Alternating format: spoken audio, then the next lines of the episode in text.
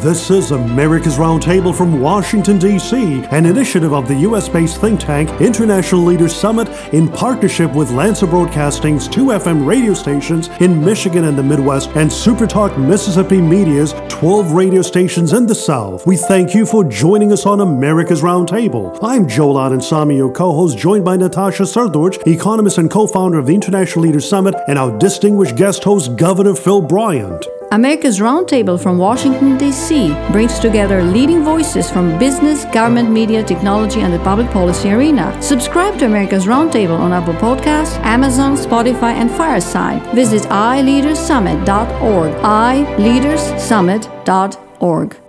This weekend on America's Roundtable from Washington, D.C., in partnership with Lanser Broadcasting in Michigan and the Midwest and Supertalk Mississippi Media in the Great South, we're delighted to welcome a leader who's dedicated to strengthening the rule of law and freedom. And our next guest is from Sweden. Charlie Weimers is a freshman member of the European Parliament for the Sweden Democrats and sits in the European Conservatives and Reformers group. He serves on both the European Parliament's Foreign Affairs Committee Committee and the Civil Liberties, Justice, and Home Affairs Committee. Charlie is a strong supporter of the transatlantic relationship, and his efforts in Brussels are focused on limiting the growth of the EU federal government and, in particular, promoting fiscal conservatism, prevention of illegal immigration through stronger control measures, and opposing the growth of political Islam and countering terrorism. In fact, Charlie is a great friend of the United States of America America.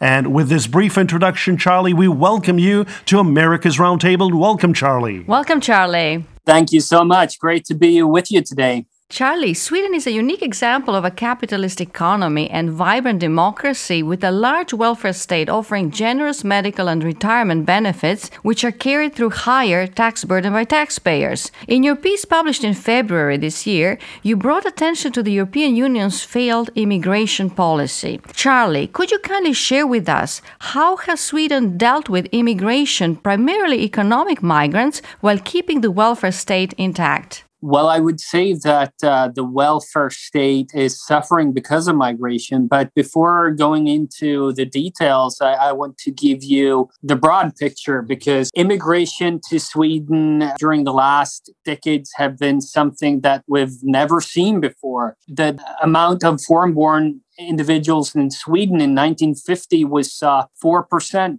Now it's uh, around 20% in just a few decades.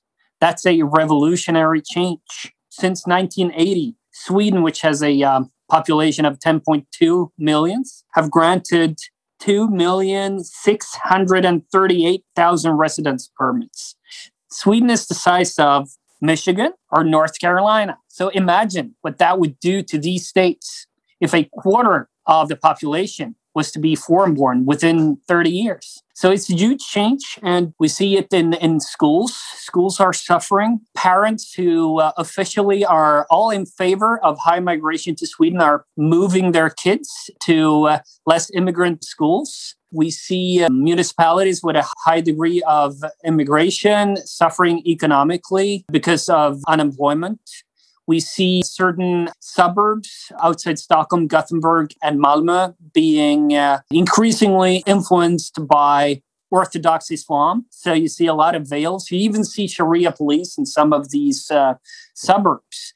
So, what I would say uh, will be the challenge for the next decades is the maintenance of the taxation will of the people, because uh, the Swedish high tax rate is, is based upon the high social trust in Sweden that uh, I pay a lot, but uh, I'm also getting delivered a lot of services.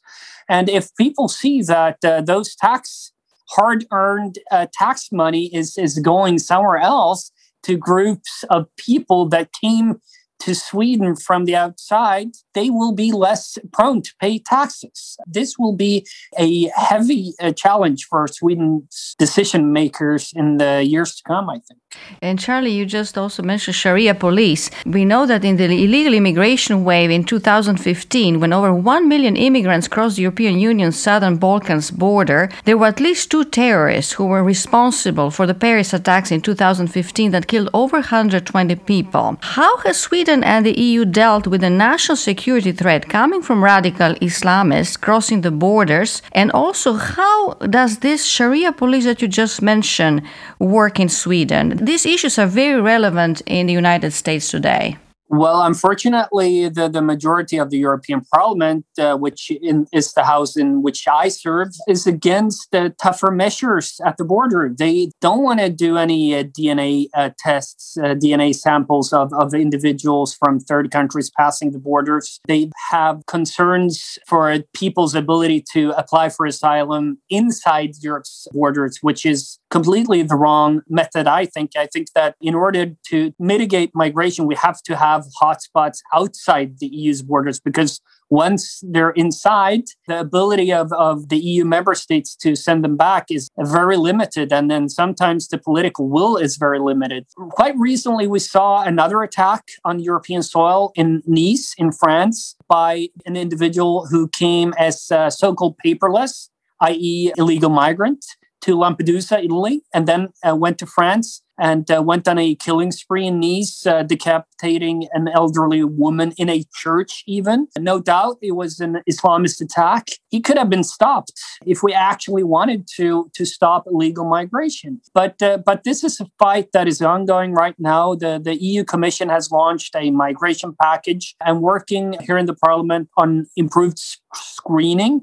So hopefully what we'll see is much, much better ability of the EU to, to actually detect individuals who've been involved with terrorist groups upon their entrance of EU borders. Uh, so that's what I'm working for. Charlie, President Donald Trump and his administration took a very different approach in addressing China's unsettling ambitions in its own backyard, China's schemes to steal intellectual property from the United States of America and the rest of the West, its unfair trade practices, and also last year's border clashes with India, the world's largest democratic nation. In fact, uh, America's leadership have called out China for human rights abuses in what Secretary Mike Pompeo in January 2021 accused Beijing's ruling Communist Party of committing crimes against humanity against the predominantly Muslim Uyghurs and other members of ethnic and religious minority groups in Xinjiang as far back as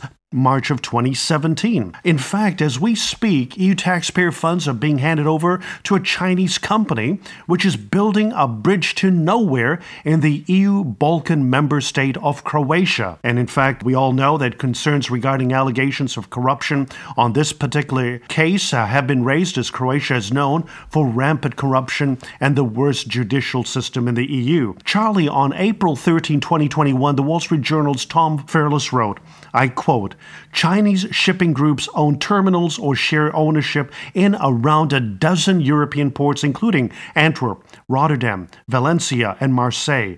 U.S. officials have warned their European counterparts against excessive dependence on China. Unquote. Charlie, you recently communicated concerns about China and relayed salient points for European Union leaders to address. Could you kindly share with us your concerns and how alarmed should Europe be about an emboldened China with an ambition to dominate with its background steeped in Marxism? Well, we uh, should be very alarmed by China's aggressive behavior. Just in the last uh, month, uh, China has threatened Swedish journalists, blacklisted my colleagues in the European Parliament, as well as Nordic MPs. What we see, in fact, is that after centuries of an Anglo-Saxon led world order, we, we get a taste of uh, what anti-American protesters have been dreaming of for decades, a new world order. A new world order in which a gigantic superpower intends to subjugate small or economically weak countries by means of wolf warrior diplomacy, economic sanctions, military threats, and influence operations. What really worries me is that in the face of this historic ordeal, European so called leaders are abandoning what could be a counterweight to China's totalitarian aspirations, which is a, a vital transatlantic alliance. Recently, the uh, president of the European Council, the Belgian Charles Michel, stated that, uh, and I quote, The EU cannot be an indirect victim in the conflict between the United States and China, and we must therefore have our own independent policy. End quote. Uh, European decision makers who dream of a third way should be very careful what they wish for. They ought to reflect on what price future generations will have to pay if we don't stand up to Beijing now. There is no third way. The EU must stand with the United States and all our Western and democratic allies.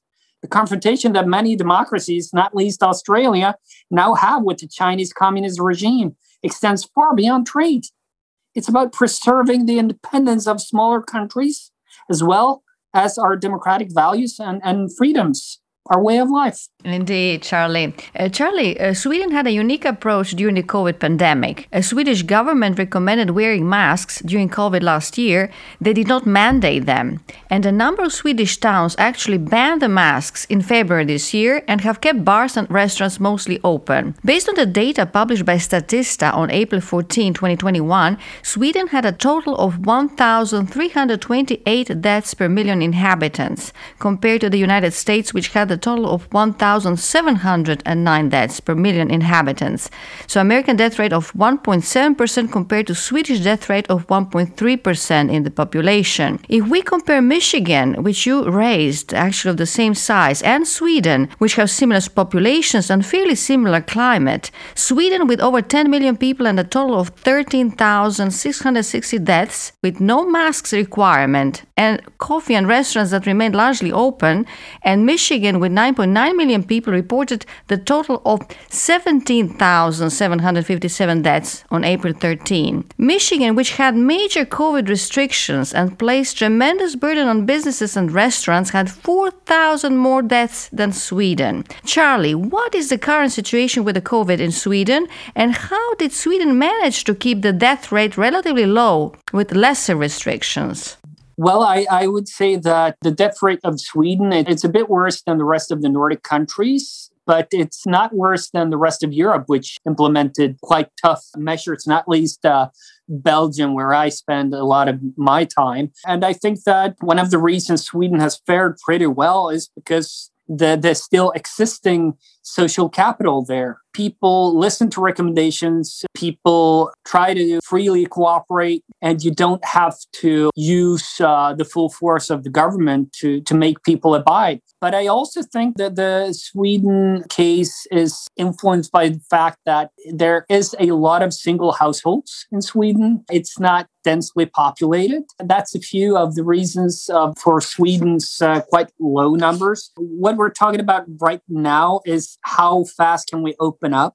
And uh, I wouldn't miss want to miss the opportunity to speak about the EU vaccination program because uh, if I could only tell you one thing about the EU's approach, I would tell you that it uh, decided for an arbitrary start of this vaccination. So some countries who received uh, the vaccines earlier had to wait before the official start, which was on the 27th of December. Why the 27th? Well, EU after Brexit, EU has 27 member states. So it was a symbolical date. So uh, for the EU to show off, to start the vaccination with fanfare, some countries had to wait.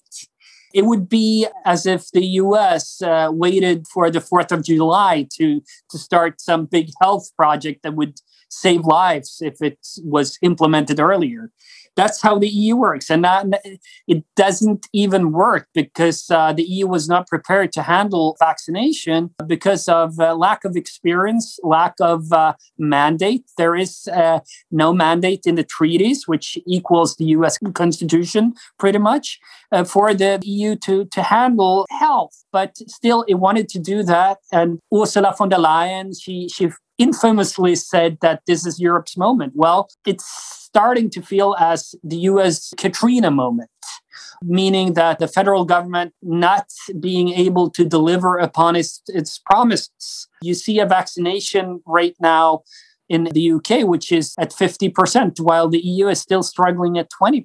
And uh, hopefully, this will spark a debate on big EU government in, in Europe uh, and then make people realize that uh, handing over power to Brussels in many respects means more inefficiency and less action. Hopefully, the time of lockdowns will soon be over. I'm very happy that Sweden did not implement any lockdown.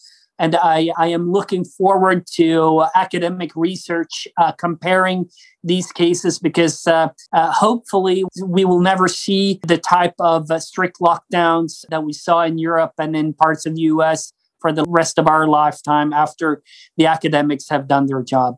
Right. And Charlie, as you mentioned, uh, as a result of less restrictions on businesses, Sweden's economy contracted just by 2.8% in 2020 and fared much better than the rest of Europe. Indeed.